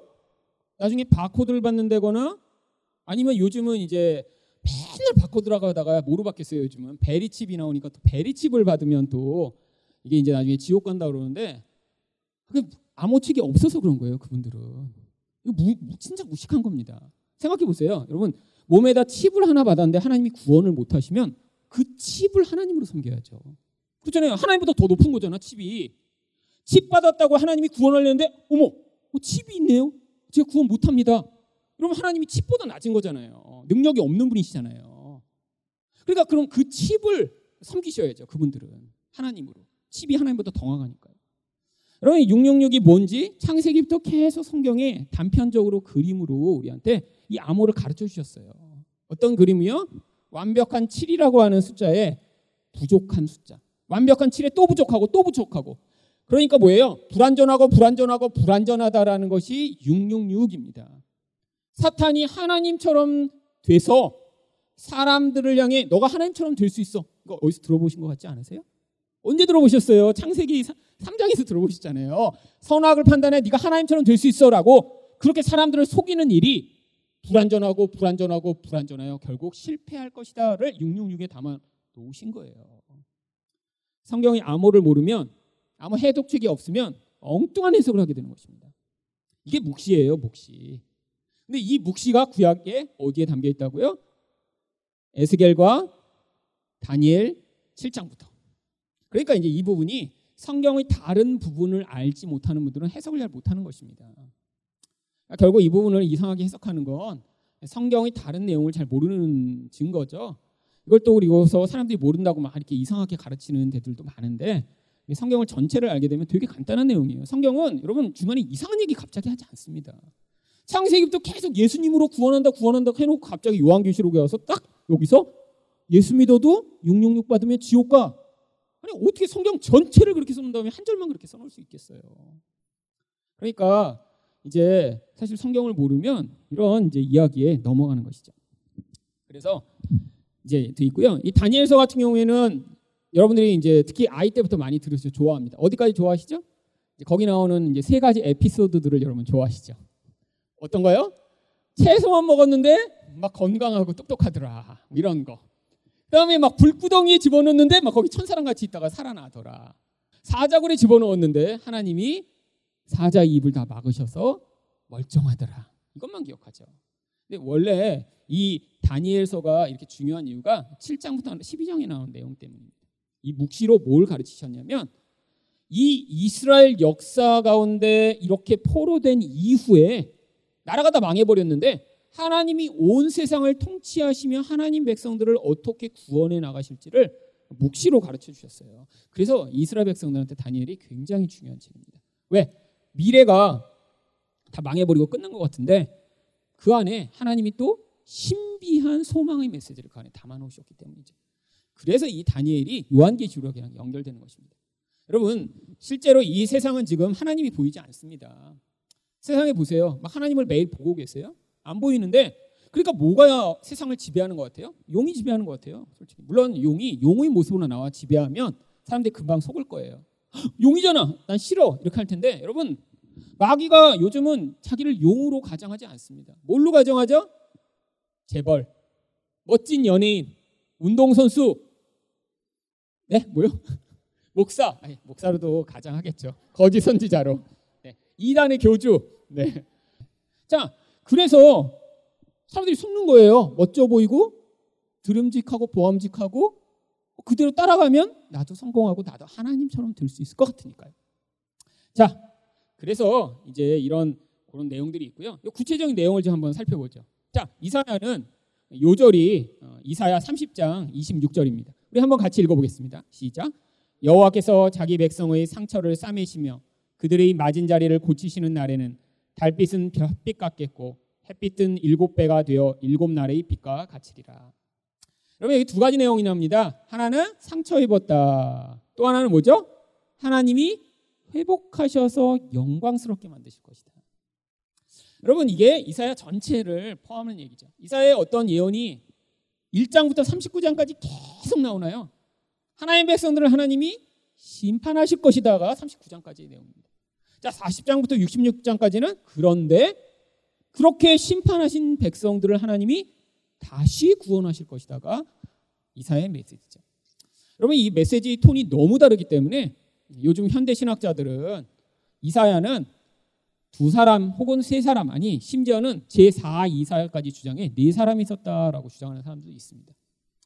근데 이 성경의 이거를 몰라서 그렇죠. 여러분 톤이 달라진다고 그걸 꼭 다른 사람이 써야 할까요? 미래의 어떤 구원의 이야기를 썼다고 그거를 경험한 사람만이 미래를 이야기하나요? 아니에요. 여러분 영적으로 시공간을 초월해 하나님이 주신 약속의 메시지를 받아들인 사람은 현재의 상황을 뛰어넘는 소망의 메시지를 선포할 수 있죠. 그게 바로 예언이잖아요. 여러분 지금 우리가 불안하고 힘들고 모든 상황이 어렵더라도 영적 메시지를 받아들여 아 이게 끝이 아니구나 이 너머에 하나님이 이루실 완벽한 하나님 나라가 있겠구나라는 걸 받아들인 사람은 세상 사람이 반응하듯이 절망과 공포와 불안 가운데 살 수 있지 않죠. 보세요. 하나님이 행하실 거를 믿으면 미래에 대해 낙담하고 좌절하지 않고 소망을 받아들일 수 있습니다. 그게 바로 이 이사야에 담겨진 메시지예요. 여러분, 하나님이 우리를 때리시기만 하고 고통만 주시나요? 아니에요. 그 이유가 있다라는 거예요. 어떤 이유죠? 죄가 해결돼야 하나님과 온전한 관계 안에서 뭐가 가능합니까? 함께 동거하는 일이 가능하죠. 그래서 하나님이 죄를 심판하시되 그 백성의 맞은 자리를 치료하시며 하나님과 함께할 기회를 주시는 거예요. 그래서 기록 목적이 무엇입니까? 하나님이 이방의 손을 빌어 언약 자손을 심판하심으로 하나님을 경외하시려는 목적과 그 목적을 이루신 후에 이방을 심판하시고 하나님의 백성들을 다시 회복시켜 주실 것을 알려주기 위해서 기록됐다라는 게 이사야 전체의 어, 내용입니다. 네, 이것도 아까 말씀드렸듯이 이 내러티브의 장르가 그 안에 포함되어 있기 때문에 그 안에 사건이 나오죠. 어떤 사건이 나와요? 우시아 왕 때 이제 국력이 잠깐 높아졌습니다. 그러다가 우시아 왕이 죽고 나서 무슨 일이 벌어지나요? 아수르가 너무 강력해지면서 나라 전체가 엄청난 위기 가운데 처합니다. 그래서 그 위기 가운데 그 위기가 아니라 앞으로 더 심한 위기, 바벨론으로 인한 멸망의 위기가 찾아오며 하지만 그럼에도 불구하고 하나님이 회복시키실 것을 기록한 것이죠. 자, 심판과 구원의 이야기입니다. 여러분, 심판과 구원 누가 하시는 거죠? 예수님이 행하시는 거잖아요. 그래서 그 특별히 구원의 이야기로 메시아에 대한 예언이 아주 많이 나오는 것입니다. 이스라엘 백성이 바벨론에게 멸망됐다 그냥 그들을 구원하는 게 끝나는 게 아니라 우리를 죄에서 구원할 메시아가 오실 것임을 이 이사야에 가장 많이 예언하고 있습니다. 이사야의 예언은 뭐 이제 다른 데의 예언 이렇게 예수님이 숨어 있는 부분은 이렇게 이제 아주 정교하게 그 내용을 찾아내야 합니다. 자, 예레미야 어, 요절을 한번 읽어보도록 하겠습니다. 예레미야서는 예레미야 31장 28절이 요절입니다. 같이 한번 읽어볼게요. 시작. 깨어서 그들을 뿌리 뽑으며 무너뜨리며 전복하며 멸망시키며 괴롭게 하던 것과 같이 내가 깨어서 그들을 세우며 심으리라 여호와의 말씀이니라. 여러분 똑같은 얘기죠? 근데 여러분 앞에 이사야보다 내용이 어떻게 됐어요? 굉장히 구체적입니다. 앞에는 어떻게 돼요? 맞은 상처를 하나님이 치유하신다는데 여기는 어때요? 깨어 뿌리 뽑으며 무너뜨리며 전복하며 멸망시키며 괴롭게. 여러분 만약에 하나님이 여러분 인생 가운데 이렇게 찾아오신다고 생각해 보세요. 그럼 뭐라고 그걸 그 상황을 부를까요? 지옥과 저주라고 부르겠죠. 얼마나 고통스러웠고요. 하나님이 이렇게 우리를 심판하신다. 근데 이 심판의 구체 내용이 뭐예요? 나라가 멸망당하는 것입니다. 여러분 나라가 멸망당한다는 건 정말 상상을 초월한 일입니다. 생각해 보세요. 옛날에 뭐 아이라고 봐준 줄 아세요? 옛날 전쟁의 참혹함은요. 여자들은 대부분 강간당하고 남자들 가운데 쓸모없는 인간들은 다 죽임을 당하고 군인들도 다 죽임을 당하고 아이들은 데리고 가는데 힘드니까 아이들도 죽여버리고 임산부도 끌고 가는데 힘드니까 배를 갈라서 아이를 죽이고 그리고 노예로 묶어서 사람들을 끌고 갔습니다. 중간에 도망갈까봐 사람들을 어떻게 묶어가기도 했냐면요. 코를 소처럼 이렇게 둘레로 꿰어갖고 끈으로 묶어서 가기도 했고요. 쇠사슬로 그들을 팬티만 입고 빨가벗겨서 수치스럽게 끌고 갔고. 여러분 옆에 사람들이 죽고 배고파서 굶어 죽고 가는 길에 힘들어서 죽고 그렇게 다 죽임을 당하며 아주 비참한 상황이 벌어지는 것입니다. 그런데 하나님이 그런 비참한 상황 이후에 또 뭘 해주시겠대요? 다시 회복시켜 주시겠다고 얘기를 하죠. 여러분 이 예레미야가 써진 상황은 거기 여러분 예레미야를 읽으면요 이 이스라엘 백성들이 왔다 갔다 하는 것을 볼 수 있어요. 왜죠? 아수르가 멸망당했습니다. 그렇게 강력하던 나라가 아니 있을 수가 없는 일이에요. 마치 뭐와 같냐면 지금 미국이 갑자기 망해버린 거예요. 미국이 나라가 사라졌어요. 그러고 났더니 지금 막 대혼란이 찾아온 것입니다. 영원할 줄 알았는데 그러고 났더니 마치 새로운 나라가 등장했는데 뭐 미국이 사라지고 중국이 전 세계를 지배하는 그렇게 됐는데 어, 사람들이 아, 옛날에 그 짱깨 나라가 어떻게 세상을 지배해 말도 안 돼 이러면서 어, 다른 나라랑 힘을 합쳐서 이 중국을 한번 막아볼까? 지금 그런 상황인 거예요. 그게 바로 애굽이었습니다. 이전에 한번 힘을 발휘했던 적이 있거든요. 그래서 이 예레미야에 자주 나오는 구절이 애굽으로 내려가지 말며 이런 얘기가 자꾸 나오는 거예요. 지금 새로 강력해진 그 바벨론이 두려워 또 세상의 힘을 붙들려고 하는 이스라엘 백성들. 그래서 그 상황 가운데 지금 어떤 목적으로 하나님이 이것을 기록하게 하셨냐면 하나님은 바벨론을 통해 유다 백성들을 심판하실 것이기 때문에 애굽을 의지하지 말고 바벨론에게 항복하라. 여러분 이게 예레미야가 했던 얘기입니다. 계속해서 항복해 하나님이 바벨론을 통해 너희를 지금 심판하시는 거예요. 여러분 이거 지금 매국노로 딱 지금 낙인 찍히게 아주 적합한 얘기죠. 매국노로. 마치 지금 우리가 만약에 미국을 막 절대로 의존했어요. 근데 미국이 망해버렸어요. 그러고 나더니 막 중국이 커졌어요. 근데 도대체 우리는 중국 사람을 섬길 수가 없어 옛날처럼. 아 이거 어떻게 저런 사람을 우리가 섬겨? 근데 섬기지 않으면 나를 망하게 만들겠대. 그러니까 지금 다른 나라랑 힘을 합치려고 막 그런 거 있는 것입니다. 뭐 러시아랑 손잡고 아니면 일본이랑 손잡고 그러는데 갑자기 제가 나타나더니 제가 계시를 받았대요 하나님을. 그랬더니 이 중국을 우리나라가 섬겨야 삽니다. 중국의 손을 붙들어야 됩니다. 중국을 황제로 우리 섬기고 우리 시진핑을 우리 가장 높은 분으로 존경해야 합니다. 제가 그러면 이제 매국노라고 낙인 찍히겠죠. 아직 무슨 결과가 벌어지지 않았는데. 근데 어떻게 됩니까? 예레미야가 그래서 아주 엄청난 핍박을 받습니다. 그런데 말대로 되죠, 말대로. 결국 하지만 그 안에 뭘 담아놓죠? 하나님이 언약을 파괴한 자들에게만 심판을 선포하지만 그렇게 심판한 열방도 하나님이 심판하실 것임을 이야기합니다. 이 에라미아도 또 많은 시각적 이미지가 등장해요. 그래서 거기 나오는 예언을 더 자세하게 기록하기 위해 이런 이미지들 통해 가르치십니다. 에레미야 예가는 음, 에레미야 예가 5장 21절이 어, 이제 주제 구절입니다. 한번 같이 읽어보겠습니다. 시작. 여호와여 우리를 주께로 돌이키소서. 그리하시면 우리가 주께로 돌아가겠사오니 우리 날들을 다시 새롭게 하사 옛적 같게 하옵소서. 하나님 앞에 우리를 돌이켜 달라라고 기도하는 것입니다. 내가 스스로 할 수 없다라는 거예요. 하나님의 긍휼과 은혜가 아니면 우리는 회개할 수 없습니다. 회개가 무엇이죠? 내가 그냥 잘못했다라고 하는 자책이 회개가 아니라 방향이 아예 돌이키는 거예요. 여러분 자책과 후회는 할 수 있습니다. 근데 방향이 돌이켜지지가 않는 게 우리 본질이라는 거예요. 이스라엘 백성들이 매 맞을 때마다 아 잘못했어요 하나님 잘못했어요. 근데 어떡합니까? 또 똑같이 행해요. 이건 회개한 게 아니라 자책과 후회만 한 거죠. 우리도 인생 내내 그럴 때 많죠. 아이고 아이고 하나님 잘못했어요. 근데 우리 삶의 본질과 방향이 하나도 변하지 않은 경우가 굉장히 많습니다. 여러분 큰 문제가 벌어졌어요. 예를 들면 술 마셔서 아 그래갖고 아, 다시는 술 안 마실게. 그리고 나서 그럼 정말 그렇게 약속하고 나면 술 안 마시나요? 술 때문에 문제가 있었던 사람은 또 먹고 또 먹고 또 먹고. 여러분 이게 우리 문제죠. 이스라엘 백성한테도 똑같은 거예요. 나라가 망했는데도 사람들이 진정한 회개를 안 하고 있으니까 예레미야가 뭐라고 기도합니까? 하나님 우리를 돌이켜 주세요.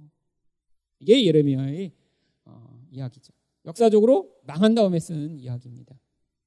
그래서 기록 목적이 심판당한 유다와 예루살렘에 대한 선지의 슬픔과 아픔을 시로 표현하면서 하나님의 긍휼을 기대하는 거예요. 이 시라고 하는 건 굉장히 절제된 표현인데 이 절제된 표현에 감정을 가장 응집해서 담을 수 있는 것 같아요.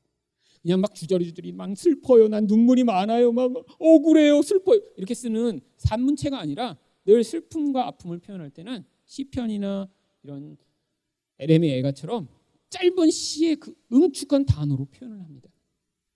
내용은 자기 슬픔을 표현하며 하나님의 긍휼을 기대할 제자. 그래서 맨 마지막에 이게 이제 영어로는 아크로바틱이라고 부르거든요. 그래서 히브리어 22자의 첫 자로 이제 시작을 합니다. 자, 에스겔 어, 주제를 읽죠.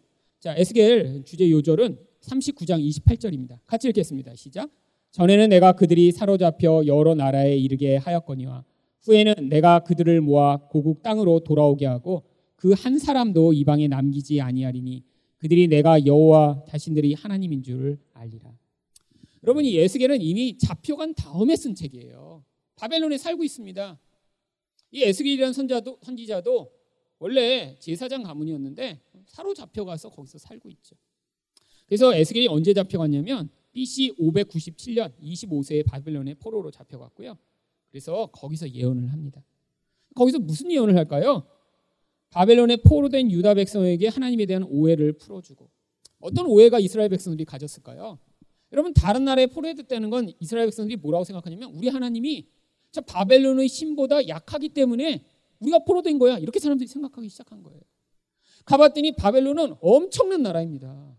마치 한국에서 1960년대 70년대 미국에 가보고 이렇게 놀랬던 것처럼 바벨론에 가봤더니 난리에 난리 막 높은 빌딩 엄청난 건축물 강력한 군사력 그 핵심에 뭐가 있습니까? 마르뚝이라고 하는 신이 있는 거예요. 사람들이 가서 그걸 보면서 야, 이 하나님은 동네 시골 신이잖아. 아니 저 강력한 신이 계셨네? 이러면 이제 사람들이 오해하기 시작하니까 그거 아니야. 우리 하나님이 세상을 탕, 창조하시고 다스리시고 결국 모든 것을 완성하실 하나님이시라고 지금 가르쳐 주고 있는 거예요. 그다음에 시공간에 관계없이 편지하시고 전능한 하나님이 성전을 회복시켜 주실 것이다. 여러분 그래서 이 에스겔서 마지막 부분에 성전에 대한 이 묵시가 나오는 것입니다. 막 엄청나게 큰 성전이 나와. 그 성전이 뭐죠? 예수님입니다. 예수님. 이 땅에 오셔서 예수님이 그런 성전이 되죠. 그 다음에 어떻게 돼요? 그 성전이 결국 요한계시록에 가면 우리가 성전이 되어 하나님과 함께 거할 것을 미리 묵시로 보고 이야기합니다. 무슨 얘기예요? 어느 지역에 하나님과 그 하나님 백성이 편제되지 않았다는 거예요. 여러분 성전은 어, 무엇입니까? 우리가 성전이고 우리가 하나님과 함께하는 자들이며 결국 하나님이 어떠한 상황에 관계없이 그것을 완성해 주실 것을 에스겔서부터 선포한 거고요.